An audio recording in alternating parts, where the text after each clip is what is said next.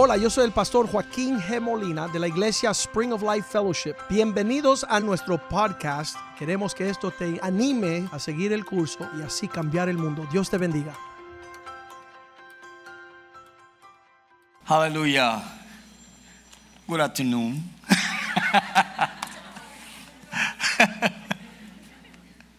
Dios es bueno.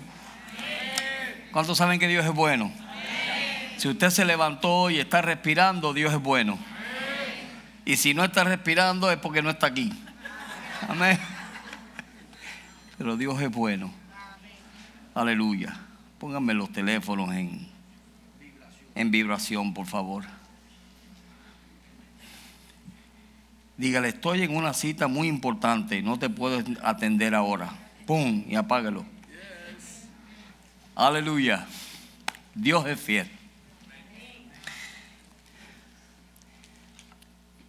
En estos días Dios nos ha estado, especialmente a mí, Dios me ha estado ah, conmoviendo con esta palabra que quiero compartir con ustedes hoy. Pero cuando nosotros vemos la, la situación y cómo estamos viviendo hoy en día, cómo está la situación hoy en día en el mundo, cada día está más y más y más peor. Pero Dios tiene un propósito con nosotros y con nuestra vida. Amén. Y cuando usted busca en Primera de Tesalonicenses capítulo 4, verso 7 dice, pues no nos ha llamado Dios a inmundicia, sino a santificación o a santidad. Y en el verso 3 dice que Dios nos ha llamado y que la voluntad de Dios en el verso 3 dice que es nuestra santificación. So, Dios nos ha llamado y nos ha dado una visión. Dios ha puesto en ti un sueño. Amén. Pero miren esto. Muchas veces si nosotros no valoramos el tiempo, entonces el sueño va a ser simplemente un sueño. Pero cuando tú valoras el tiempo y sabes lo que Dios te dio, tú vas a hacer todo lo posible por hacer lo que tienes que hacer durante ese tiempo. ¿Está entendiendo, verdad? So, Dios nos dio una visión, nos dio un sueño. Y el sueño nuestro es, yo dije que cuando yo me convertí en el 1976, yo hice una decisión y fue de que yo iba a servir al Señor por el resto de mi vida. Y yo dije, Señor, aunque sea gateando, yo entro al reino de los cielos. Amén. Porque a veces no tenemos fuerza para seguir adelante. Pero Dios a mí me dio un sueño, me dio una visión. Y eso es lo que nosotros tenemos que realizar. Ese sueño Dios te lo dio para que se cumpliese, se hiciese realidad en tu vida. ¿Cuáles son tus sueños en estos días? Y si nosotros no valorizamos nuestro tiempo, entonces nuestro sueño, como dije antes, va a ser solamente un sueño.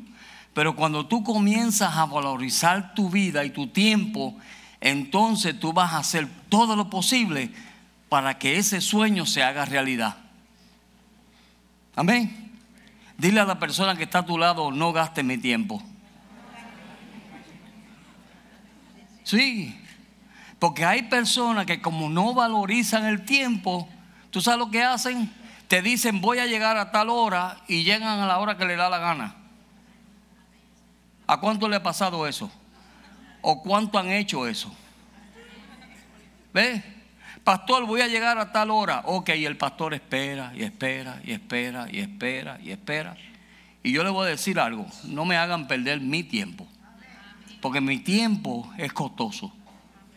Amén. Mi tiempo vale. Yo puedo hacer otras cosas si no fuera porque tú me hiciste perder el tiempo. Y eso pasa en nuestro caminar con Dios. Ahora, el deseo de Dios es nuestra santificación, nuestra pureza, de que nosotros comencemos a caminar en ese caminar de tal manera que cada día nosotros nos limpiemos más Y cada vez que veamos cosas en nuestra vida que no funcionan y que sabemos que nos hacen daño, que lo que hay que hacer es apartarse de eso.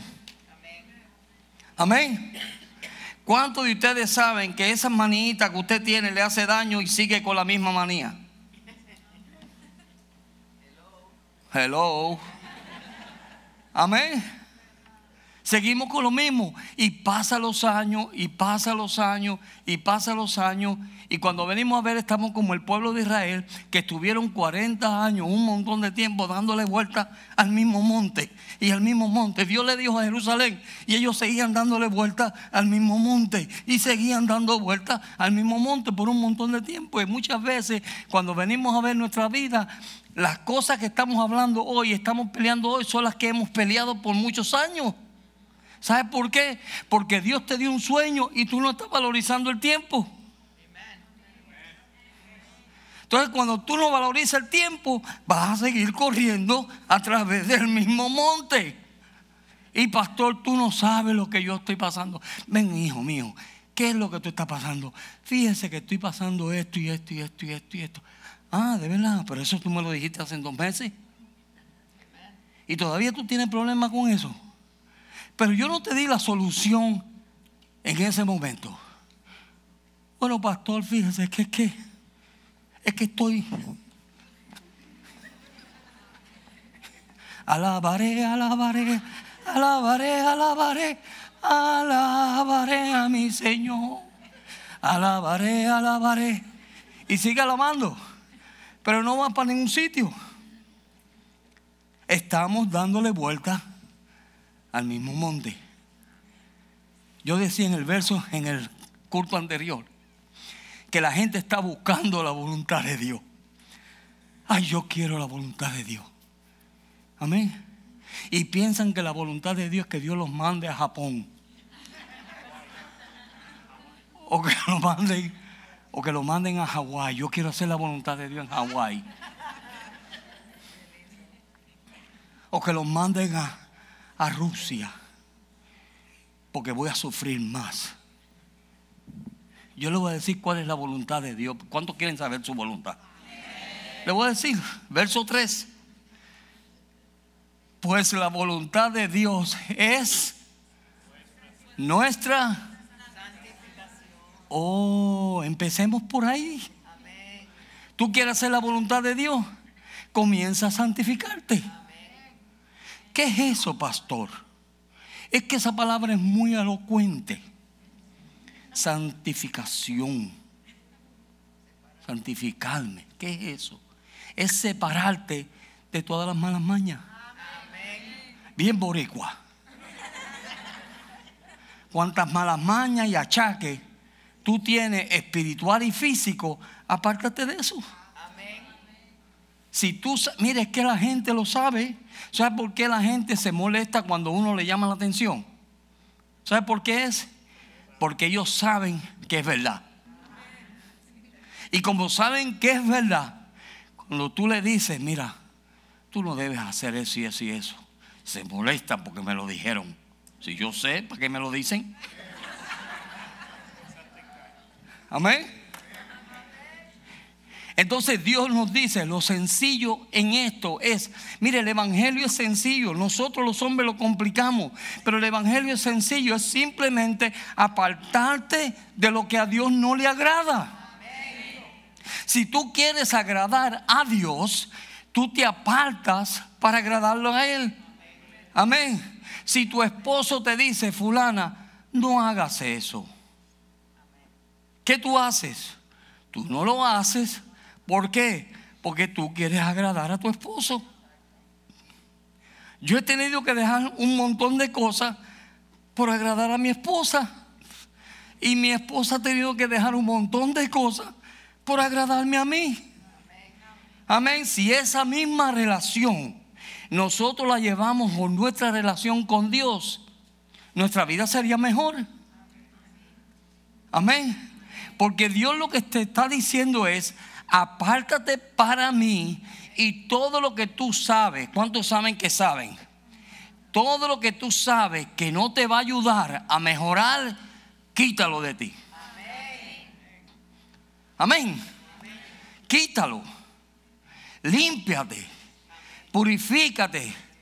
Si eres vago, haz lo contrario. Ponte a trabajar.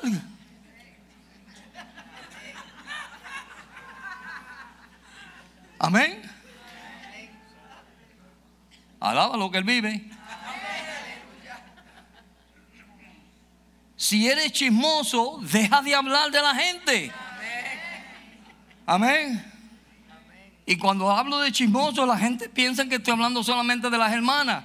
No, hay un montón de hombres chismosos también, que les encanta hablar.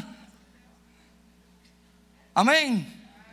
Pero eso es santificación, apartarte para Dios. Mientras, mire qué lindo, mientras más tú te acercas a Dios, más santo tú lo ves a Él y más sucio tú te ves a ti. ¿Y qué hace Dios? Dios te lo muestra para que entonces tú te limpies. Y tú digas, yo no quiero eso. Señor, yo no quiero esto. Señor, yo quiero caminar contigo. Y lo más triste es que Dios está buscando llevarte al lugar donde tú puedas hacer tu sueño realidad. En una ocasión Jesús llegó a Jerusalén y en el capítulo a Lucas, déjame ver, es Lucas, sí, Lucas 19, 44. Lucas 19, 44 dice, y te derramarán a tierra y a tus hijos dentro de ti y no dejarán en ti piedra sobre piedra. ¿Por qué? Por cuanto no conociste el tiempo de tu visitación. ¿Qué es lo que hace el enemigo? El enemigo viene con destrucción a nuestra vida. ¿Por qué? Porque no reconocemos el tiempo en que Dios nos quiere visitar. Y Dios está siempre al tanto y deseando visitarnos. Dios siempre lo que quiere es visitarnos. ¿Para qué? Para cambiarnos y transformarnos y hacernos las personas que Él anhela que nosotros seamos. Eso es lo que Dios quiere. Pero entonces, ¿qué sucede? Que nos envolvemos en tantas cosas. Como yo dije en los primeros cultos, mira, en lo natural todo el mundo busca tener seguridad en su casa. Y todo el mundo tiene lo mejor. Y tienen hasta cámaras que están en Europa y por el celular ven su casa. Ah, mira, ahí no hay nadie en el patio. ¿Y qué hace eso en el patio? ¿Y quién lo metió ahí? Sí, están por allá por Europa, pero están tan pendientes de lo terrenal que va a perecer, mientras que la seguridad que deben tener es la de tener una comunión con el Padre y tener una comunión con Dios. ¿Para qué? Para que Dios sea el que guarde tu vida. Amén. Estamos más preocupados porque no se nos metan en casa cuando el enemigo está como león rugiente buscando a quien devorar. ¿Para qué? Para quitarnos la paz, para quitarnos el gozo y para quitarnos los, los propósitos de Dios en nuestra vida. Amén, hermano. Y nos envolvemos en tantas cosas que no tienen ningún peso ni ningún valor espiritual. Ay, pastor, pero no se me ponga tan espiritual. Oh, sí, me voy a poner espiritual. Porque eso es a lo que Dios nos ha llamado. Dios te ha llamado a ti a ser una persona, un hombre, una mujer espiritual. Amén. Por eso es que en Gálatas dice, no satisfacéis, satisfacéis los deseos de la carne. Y eso es ser una persona carnal. Pero una persona que está metida con Dios, que está leyendo las escrituras, que está anhelando lo mejor de Dios, que lo que está esperando es que Dios lo visite. Mire, yo estoy esperando que Dios me visite. Dios me va a dar una visitación que me voy a caer en, el piso. Yo estoy esperando eso. ¿O usted no está esperando eso? Yo estoy esperando que Dios venga y me visite un día. Mire, María lo menos que pensaba era que el ángel se le iba a aparecer. Ella estaba lo más tranquilita andando por el barrio haciendo sus quehaceres. Y decía, te alabaré, porque tú eres bueno, porque para siempre es tu misericordia. Y de momento se le para aquel hombre y le dice, María, bienaventurada eres entre las mujeres. Y a Dios que se luce. ¿Y qué saludo es este? Es que cuando tú estás haciendo la voluntad de Dios y tú estás caminando en Dios, ¿tú sabes lo que pasa? Que te asombras cuando Dios te habla. Y cuando esta mujer simple, sencilla, humilde, entregada a su Dios, cuando vino el ángel y le dio la solicitación, el saludo que le dio, ¿Tú sabes lo que ella hizo? Ella no dijo, ay, gloria a Dios, me escogió a mí. No, ella se humilló. No solamente por eso, porque yo me imagino que le vendrían un montón de pensamientos en su mente a decir, espérate un momento, si esto se hace real, yo me voy a buscar un problema. Pero a ella no le importó, porque ella lo que quería hacer era la voluntad del Padre. Amén. En lo natural, ella se hubiera buscado tremendo lío. Pero era una mujer que quería agradar a Dios. Ella sabía lo que era la voluntad de Dios. Señor, la voluntad tuya para mí ahora mismo es que yo me santifique, que yo me dé a ti, que yo te sirva, que yo haga en todo tiempo mi mente, mi corazón, mis ojos, mis oídos, solamente estén puestos en ti. Y por eso Dios la visitó. ¿Quieres que Dios te visite? Ande en santidad. Ay, pastor, no se ponga tan religioso. Porque ya eso es religiosidad. No, eso es un caminar con Dios. Porque la cosa es que la gente, si uno pone, coge a Dios en serio y comienza a andar con Dios como Dios quiere que uno ande, entonces llaman a uno religioso.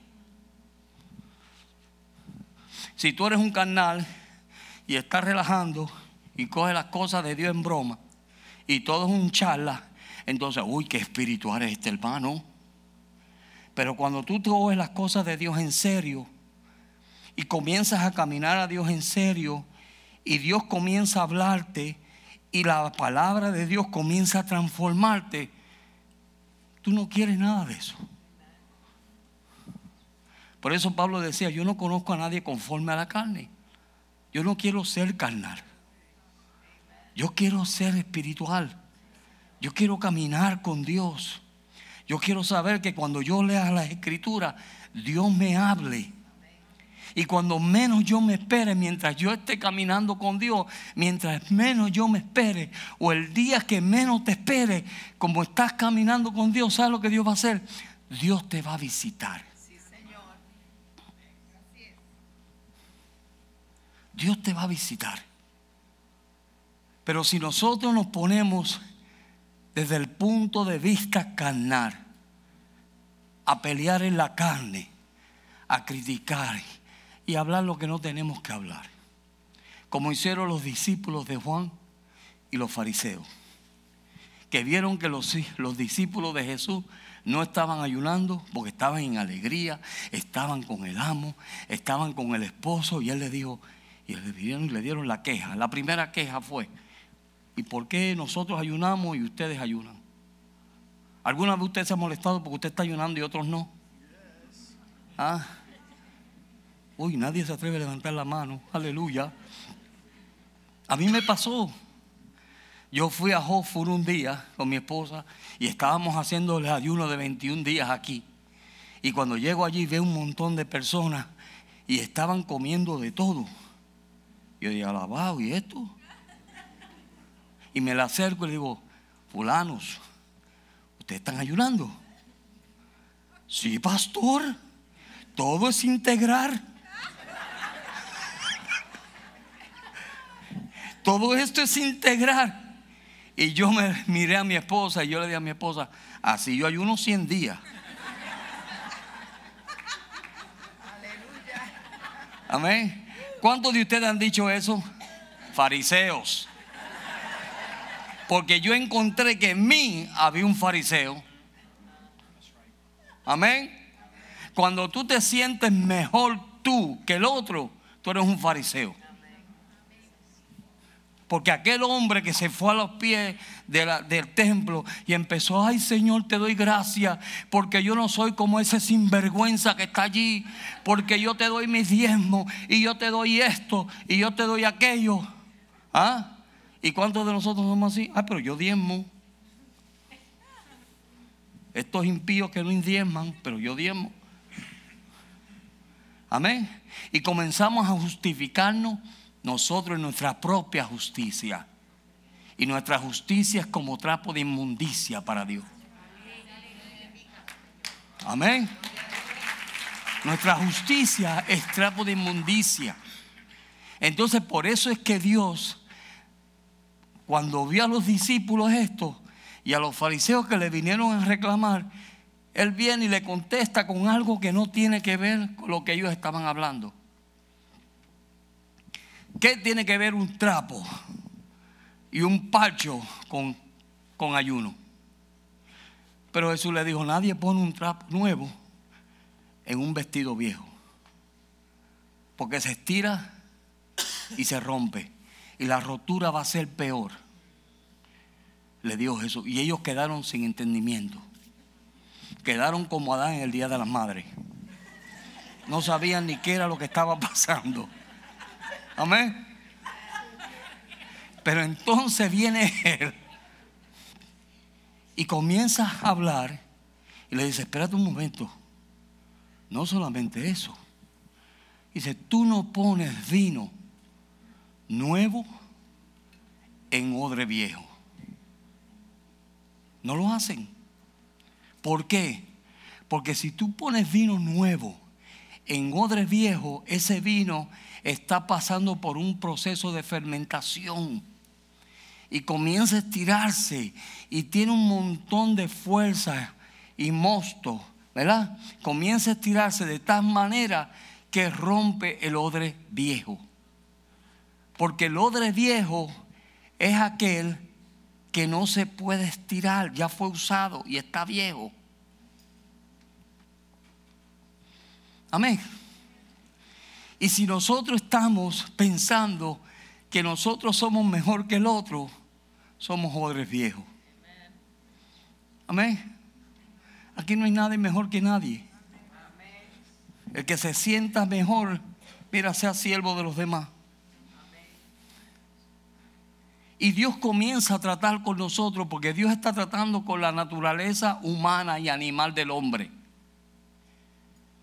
donde el hombre es una bola de orgullo, una bola de pensar de que yo soy la última Coca-Cola en el desierto. Y Dios tiene que comenzar a destruir eso. Y mientras nosotros tengamos esas actitudes en nuestra vida, Dios no nos puede llenar con vino nuevo porque somos odres viejos. Dios tiene que renovarnos. Dios tiene que comenzar a hacer una obra en nuestra vida y lo lindo es que tú tienes que estar dispuesto a cambiar. ¿Sabe que nadie te puede cambiar?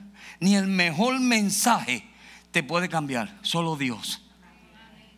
Cuando tú te rindes y tú dices, Señor, yo no quiero ser esta persona. ¿Alguna vez te has sentido así? Donde tú dices, ya esta actitud mía, mi carácter, mi manera de hablar, mi manera de comportarme con gente. A veces yo soy como muy, pushy. ¿Ah? ¿Cuántos son así?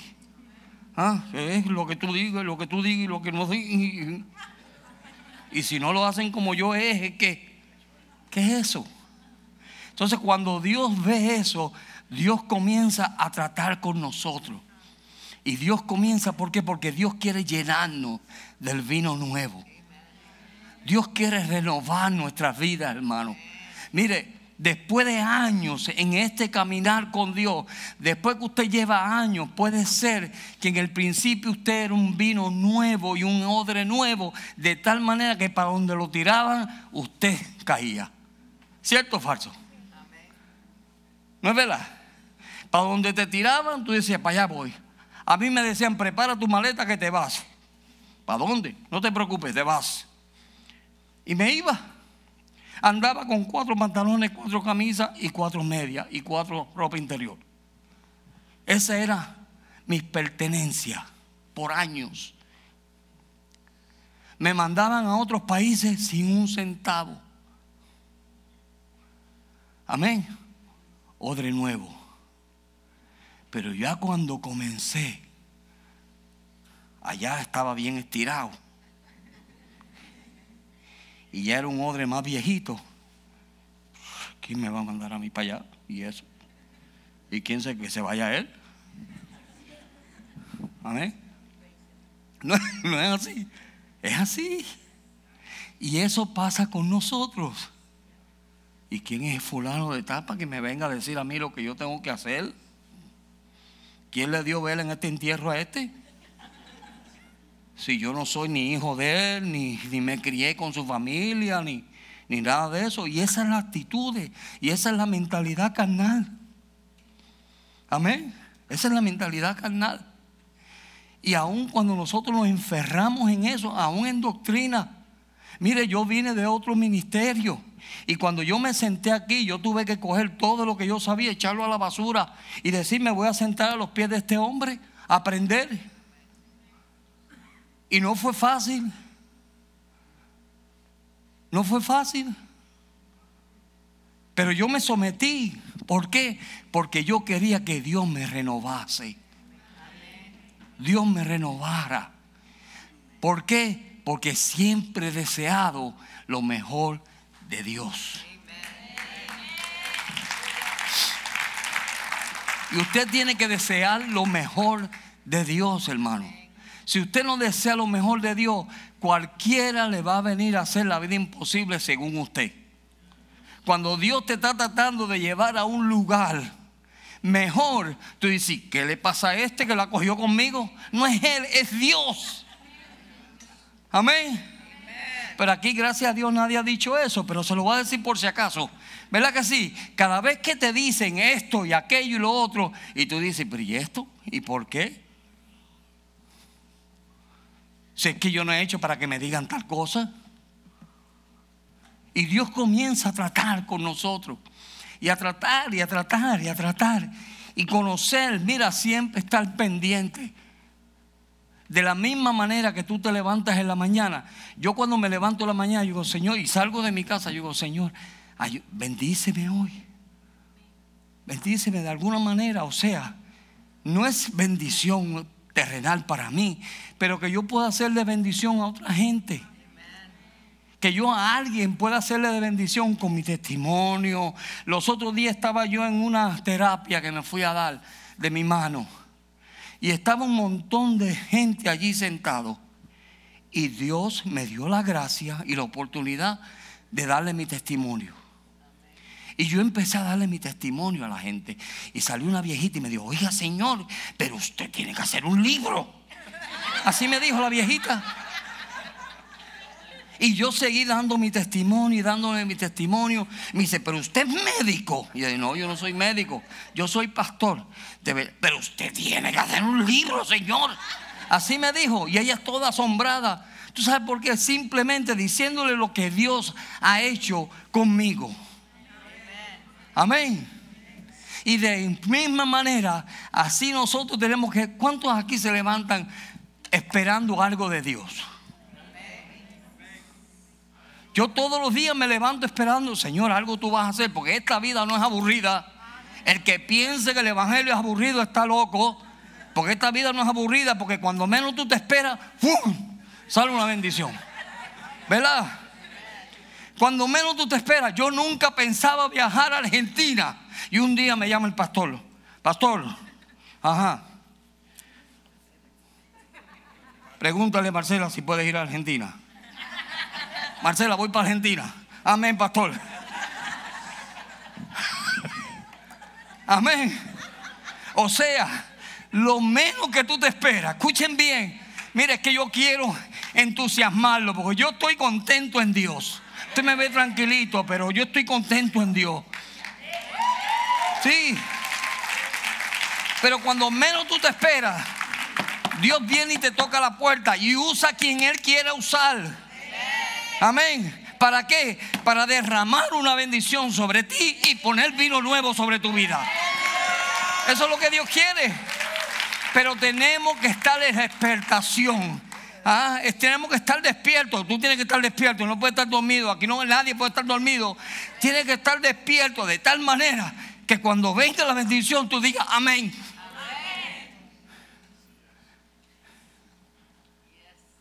Ven y sígueme. Bueno, Señor, déjame ir a saludar a mi papá y a decirle a mi papá que voy a irme contigo. Bueno, no. No, mi hijo. A veces no hay tiempo para eso. Un día llego yo a la iglesia y la hermana Iber me dice, pastor, el pastor Joaquín va para Virginia, era, para Virginia, y se va solo. Yo no, yo me voy con él.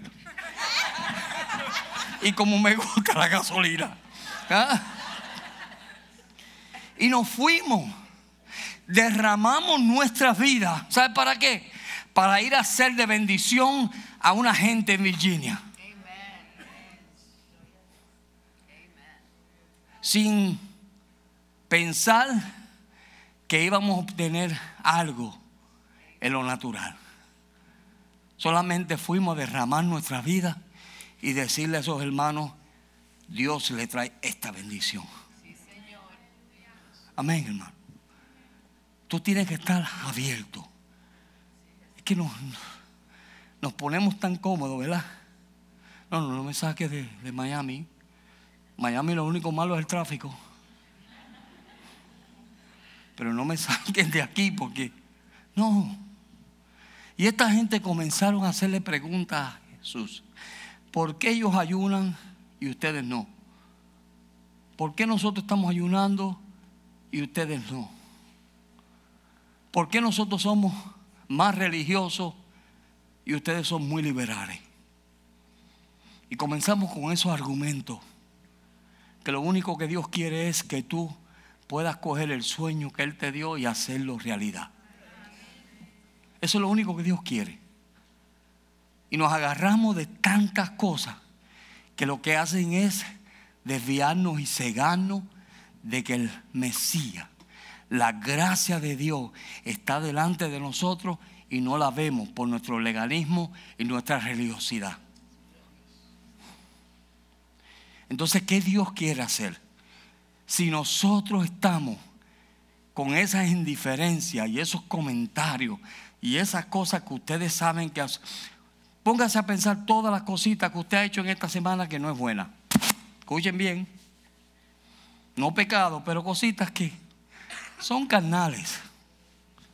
Amén. Si usted está pensando eso, usted ha visto por lo menos cinco cositas, no voy a poner tantas, cinco cositas. Usted es un odre viejo. Los golpes de la vida lo han endurecido. Las diferentes situaciones lo han endurecido. A veces no le hacemos favores a la gente pensando que no van a ser agradecidos como los otros que le ayudamos y no nos agradecieron. Y todo lo que pasamos en nuestra vida, en el diario vivir, en vez de ponernos más dulces, lo que hace es que nos endurecen.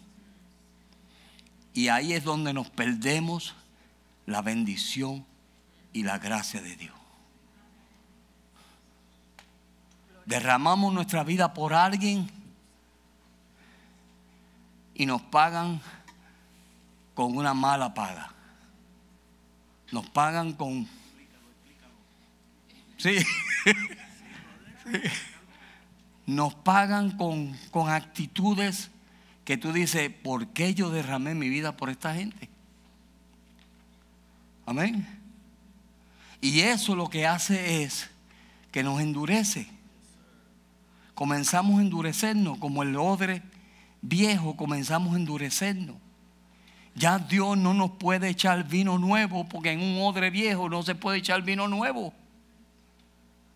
Y tú no puedes dejarte endurecer. No importa lo que pase. Mire, si fuese por las cosas que a mí me ha pasado, a mí me han hecho de todas. Hasta una bofetada en pleno culto. ¿Sí? Yeah. No solamente no fue el pastor, no. Pero tú me entiendes, si fuese por eso, mira, uno, tú sabes lo que me pasó a mí una vez, le voy a decir esto y le va a volar la cabeza. Un día estoy yo en mi casa comiendo arroz y frijoles, ¿verdad? Habichuelas, y me llama un hermano. Me dice, pastor, venga, venga, venga, tengo que hablar con usted. Y yo dejo mi plato de arroz y frijoles y habichuelas y me voy a ver lo de este hermano. Y cuando llego a la casa del hermano, él me mira y va al baño y saca un cepillo de dientes y me dice, lávese la boca. Cuando yo vi eso y yo escuché eso, yo quería, no sé ni qué yo quería hacer. Es para uno decirle, mira, vete al infierno. Saluda a tu mamá y a tu papá y a tu abuela. Amén. Era para decirle así. En lo natural. Yo cogí el cepillo de dientes. Escuchen bien. Yo cogí el Dios me ha enseñado humilde, ser humilde. Yo no soy humilde, pero Dios lo poquito que tengo me lo ha enseñado a palo. Amén. Y yo cogí mi cepillo de dientes y fui y me lavé la boca. ¿Sí? Yo me lavé la boca. Y cuando regresé, le dije, toma hermano, tu cepillo de dientes. Le digo, ahora, ¿qué es lo que tú necesitas? Me dijo, nada. Ahora, en lo natural, yo me hubiera amargado y lo hubiera botado de la iglesia. Pero la Biblia dice que no pagues mal con mal.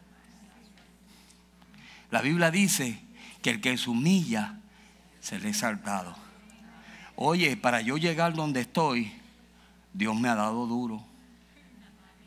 Una vez un hermano me dijo, ay, qué lindo ese pastor, yo quisiera ser como ese pastor.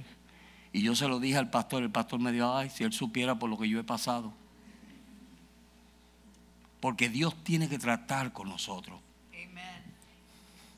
Y para mí eso es la gloria de Dios. Yo no lo veo como una humillación tal, pero lo veo como que Dios lo permitió para tratar con mi soberbia y mi carácter. Amén. Para poderme llevar al lugar donde yo estoy hoy, porque yo no era nada ser fuerte, bueno, pero donde estoy hoy ha sido porque Dios ha estado con un palo usando a diferentes personas de diferentes maneras para llevarme donde estoy hoy. Amén. Y no ha sido fácil. Este camino no es fácil. ¿Sabes por qué? Porque Él mismo te dijo, el que quiera venir, el que quiera venir en pos de mí, tome su cruz y sígame. Y la cruz habla de sacrificio. Habla de sufrimiento. Habla de una transformación que a través de mi sacrificio, mi sufrimiento y mi humillación, otros puedan ser salvos. Amén, hermano. Porque eso que me pasó a mí ese día, yo estoy seguro que eso lo marcó ese hombre. Aunque él hizo lo que hizo, Dios lo marcó. Yo estoy seguro de eso. Porque él no era lo suficiente humilde que si yo se lo hubiera hecho, él hubiera soportado lo que él me hizo a mí. Amén. So, cuando Dios te pasa por situaciones difíciles que tú no entiendes, mira, es con un propósito. Y es para tratar contigo y para que tú seas de bendición a otro. Aleluya. Jesús es bello. Dios es bello. Es bello. Y yo no hablo mucho, pero cuando me dan el púlpito, Dios es bello. Porque yo soy un hombre que mire que al que más se le perdonó, más amó y más agradeció. Yo soy un hombre agradecido de Dios. Porque hace 18 años yo no estuviera aquí. Y todo lo que yo pasé antes de eso era para ver, no, no haber estado aquí. Pero Dios en su infinita bondad y misericordia me extendió la vida. So, yo estoy viviendo, mira, uh, Ustedes no saben lo agradecido que estoy yo de Dios. Amén.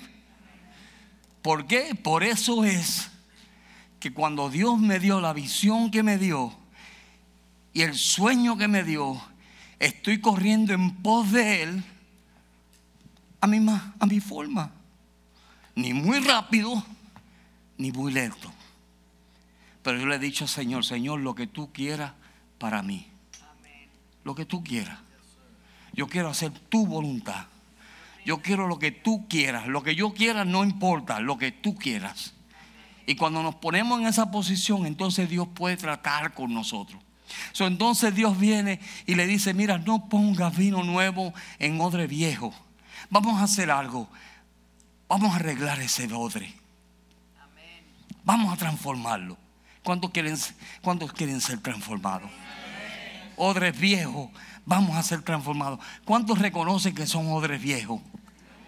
Que los golpes de la vida nos han endurecido Amén. Pero mira, ¿sabe lo que hizo Dios? Dios vino y cogieron. Y ese, ese odre, de la manera que se hacía, era que se cogía una cabra. Y esta cabra se le quitaba el cuero. Entonces se ponía hacia arriba ese cuero y se cosía las cuatro patas, se le cosí todo y entonces el cuello de la cabra era lo que iba a ser la boca para beber el vino. Y después de un tiempo ese cuero, ese odre era bueno, por eso se le echaba vino nuevo. Pero una vez que se endurecía, para poderlo usar había que hacer un tratamiento. Y ahí es donde está Dios con muchos de nosotros. Dios quiere usarte. Amén. Dios quiere usarte. Esta visión que Dios le ha dado a esta iglesia no es solamente para una persona, es para todos los que se acerquen a esa visión. Y Dios nos quiere usar. Y entonces lo que dice es que venían y cogían ese odre y lo ponían en fuego. Y la Biblia dice que es necesario que a través de muchas tribulaciones entremos en el reino de los cielos. Y el fuego habla de la tribulación. Habla del poder de Dios, pero también habla de la tribulación. Y lo tenían ahí un tiempo en el fuego. Y después de ahí lo sacaban y empezaban a sobarle las costuras. Esas costuras que habían hecho, se las sobaban y se las sobaban y se las sobaban. Y eso lo que hacía era que las costuras se apretaban más. Cosa de que cuando estuviese listo para echarle vino, el vino no saliera por esas costuras. Y una vez que lo sobaban y lo sobaban y lo sobaban, entonces venía el tiempo en donde lo metían en agua. Y ahí lo dejaban un tiempo. ¿Cuántos saben si usted pone sus pies en agua por mucho tiempo, vienen todos arrugados? ¿Verdad? Y ellos hacían eso. Y ese tiempo era un tiempo de espera. Y Dios usa ese tiempo. ¿Cuánto han pedido alguna vez paciencia?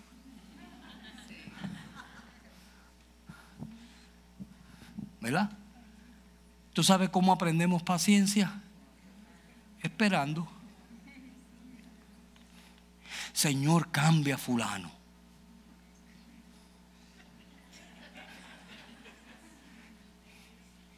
Y en vez de ponerse mejor, se pone peor y peor. Mi suegra dice, es que él está alargando su testimonio. Eso dice mi suegra, él está alargando su testimonio. Y tú lo ves y se pone peor y peor y peor. Pero ahí tú estás esperando. Y a muchos de nosotros no nos gusta esperar. Por eso nos metemos los problemas que nos metemos. ¿Verdad que sí? Porque queremos las cosas para ayer no para hoy ni para mañana, sino para ayer. Entonces no esperar te hace tomar decisiones a, ti incorrectas. El no pedir consejo te hace coger, te hacer decisiones incorrectas, porque la Biblia dice que en la multitud de consejos hay sabiduría. So, Dios cuando nosotros buscamos consejos de otras personas, Dios nos colma de sabiduría, nos enseña y nos encamina para coger las decisiones correctas. Están aprendiendo, ¿verdad? Ok, so primero pasamos por prueba. No se preocupe, usted está en prueba. Gloria a Dios. Amén. Si usted está pasando por prueba, no crea que yo voy a decir, ay, pobrecito. Ay, ven, ven para acá. Te voy a sobar. Pobrecito. No, mi hijo, gloria a Dios que estás en prueba. Amén. Eso es rico. Que usted en cuenta de rico a la prueba. Es rica porque te va a transformar. Te va a cambiar. Y entonces si tú le estás pidiendo algo a Dios y Dios te dijo, espera, ahí estás esperando. Y espera. Y espera. Y espera. Bella, ustedes están todos nerviosos. Y espera. Y después de un tiempo de esperar, ellos metían la mano y tocaban el cuero a ver cuán suave estaba. Tú sabes que la espera te hace ser paciente y te hace ser tierno. Amén. A veces somos pacientes con otros y no somos pacientes con nosotros mismos. O somos muy pacientes con nosotros y no tenemos paciencia con los demás. Ay, esta gente, Dios mío, ¿cuándo entenderán? ¿Cuándo van a entender esos brutos? Amén. Pero entonces una vez que lo metían y lo sacaban y que estaba tierno ese, ese odre, blandito, entonces lo que hacían es que lo secaban y hasta que no lo ungían, no lo usaban. Entonces tenían que coger aceite y ungir todo el odre.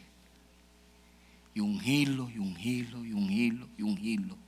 Y me seréis testigos en Jerusalén, en Samaria, en Galilea y en todos los confines de la tierra, bajo la unción.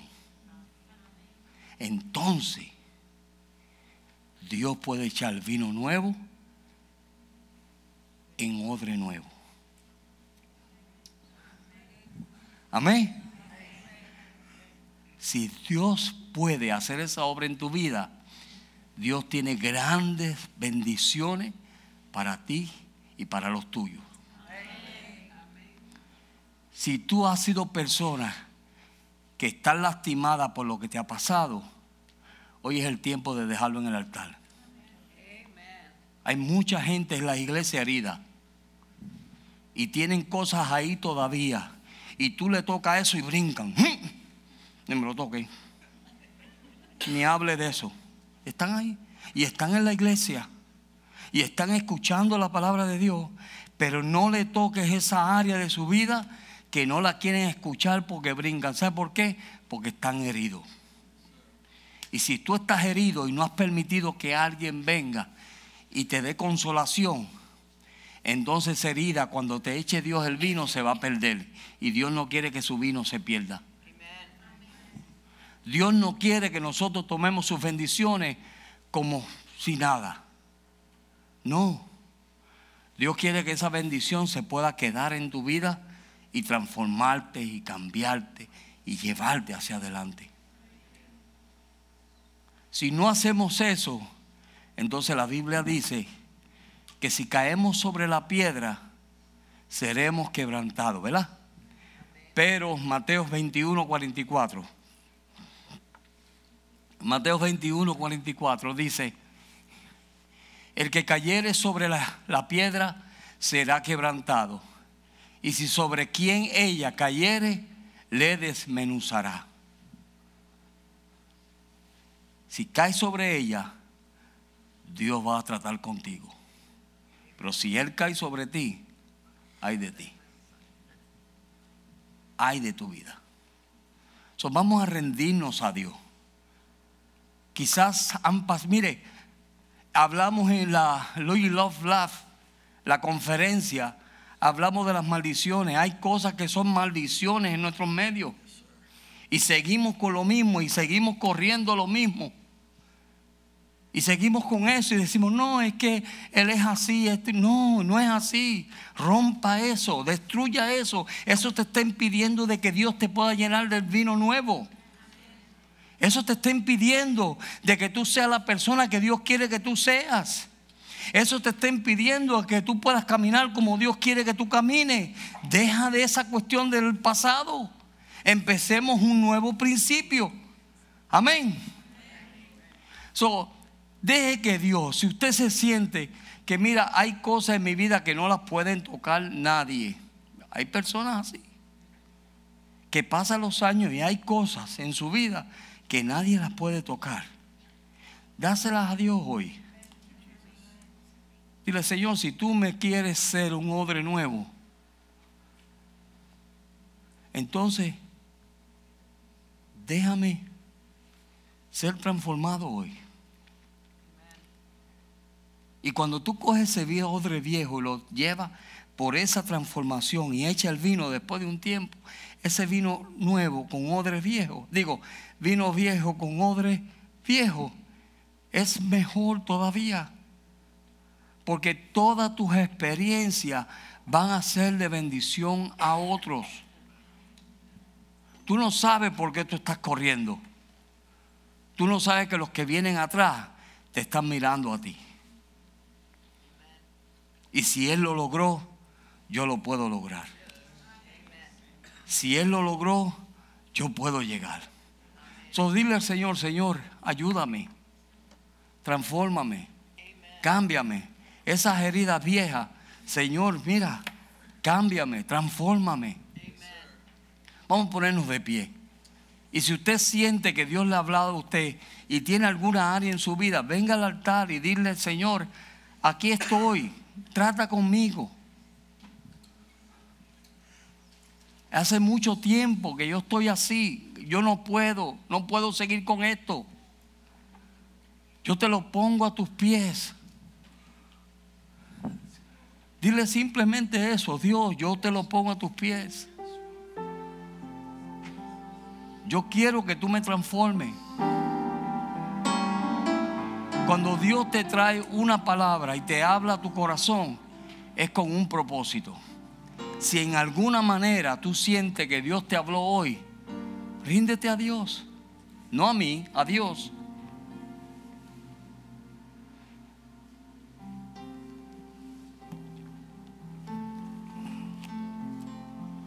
Señor, estamos delante de ti. Señor, como odres que necesitamos ser transformados. Necesitamos, Señor, que tú nos tomes de la mano y nos pases por las diferentes etapas y experiencias que necesitamos pasar. Ayúdanos, oh Dios. Ayúdanos, Señor, a soportar la prueba. Ayúdanos, Señor, a esperar. Enséñanos a esperar en ti, oh Dios. Señor, permite que tu Santo Espíritu sea un bálsamo para nosotros.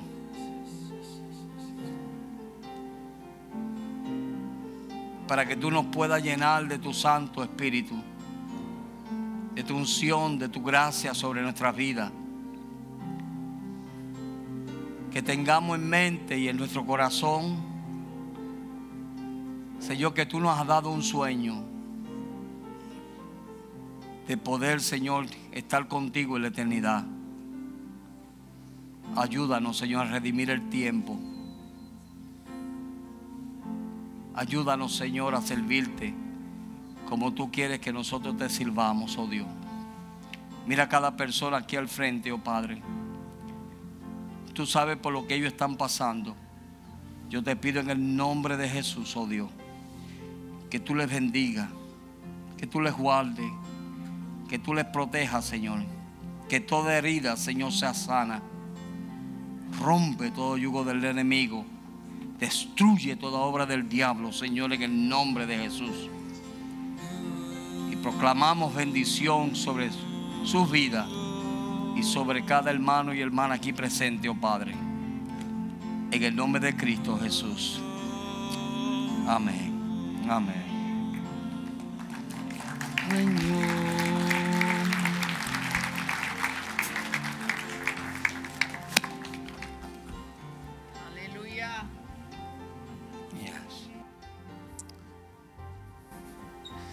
Cuando el pastor está hablando de, de esa respuesta de Jesús, donde le dice los fariseos, ¿y por qué el brete de que no ayunan? Y él dice, odre viejo, odre nuevo, vino nuevo, vino viejo. Ellos tenían que tomar eso e irse a decir qué nos quiso decir. Y, y vamos a pasar tiempo en la presencia del Señor. Porque esta prédica no es de agarrar y salir corriendo, sino decir, Señor, yo no entiendo. ¿Qué es lo que quieres hacer? Ya lo dijo el pastor en, el primer servicio, segundo servicio, hay una nube esperando ser derramada. Pero si tú no tienes lugar donde depositarlo, va a reventar el odre viejo y no, no se va a escapar la bendición. Así que vamos a cantarle al Señor. Levante sus manos al cielo y dile, Señor, dame lo que tú tienes para mí.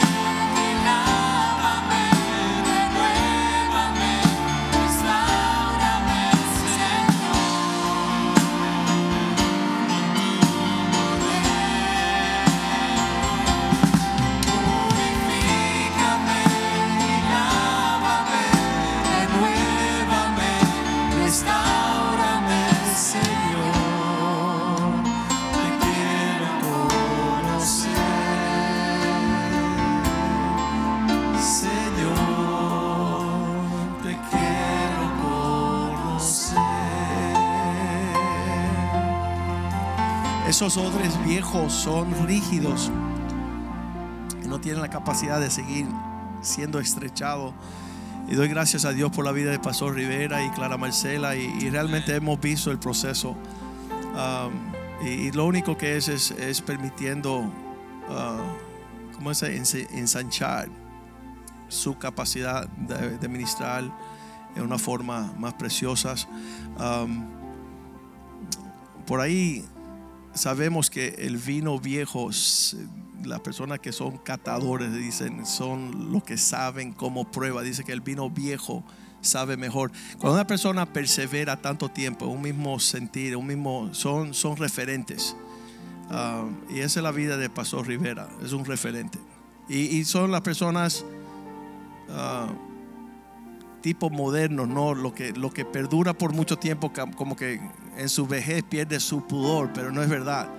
Las estrellas que no se mueven son las más fieles para navegar. Y las estrellas fugaces que un día están acá, otro día no son referentes.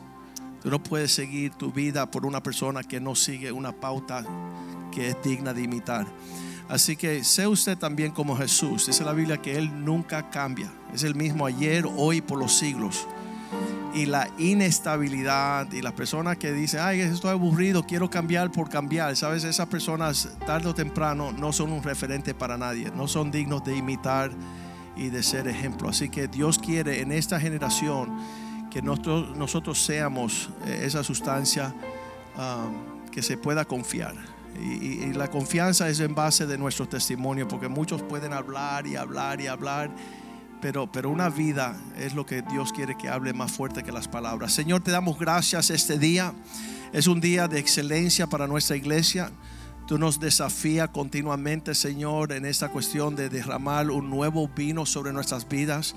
Y eso es la preparación para lo que va a suceder en el futuro. Nosotros queremos eso, Señor.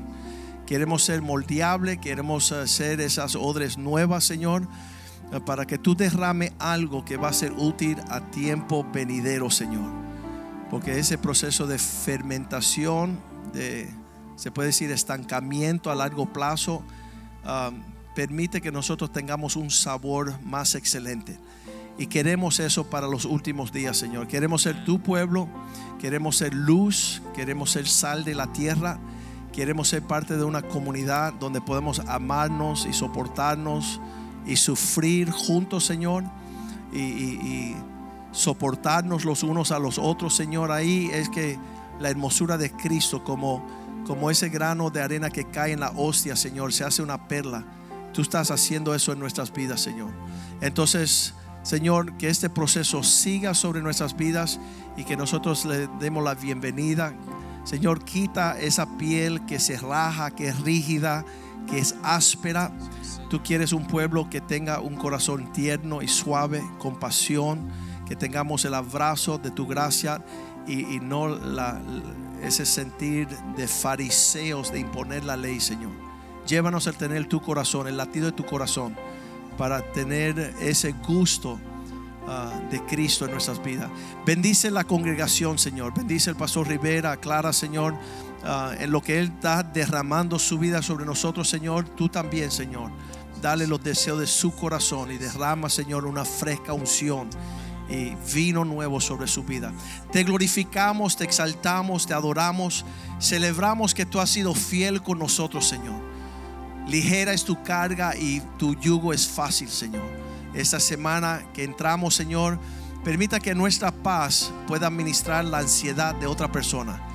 Que nuestra ligereza, Señor, podamos invitar a los que están trabajados y cargados a descansar, Señor, y buscar refrigerio en tu presencia.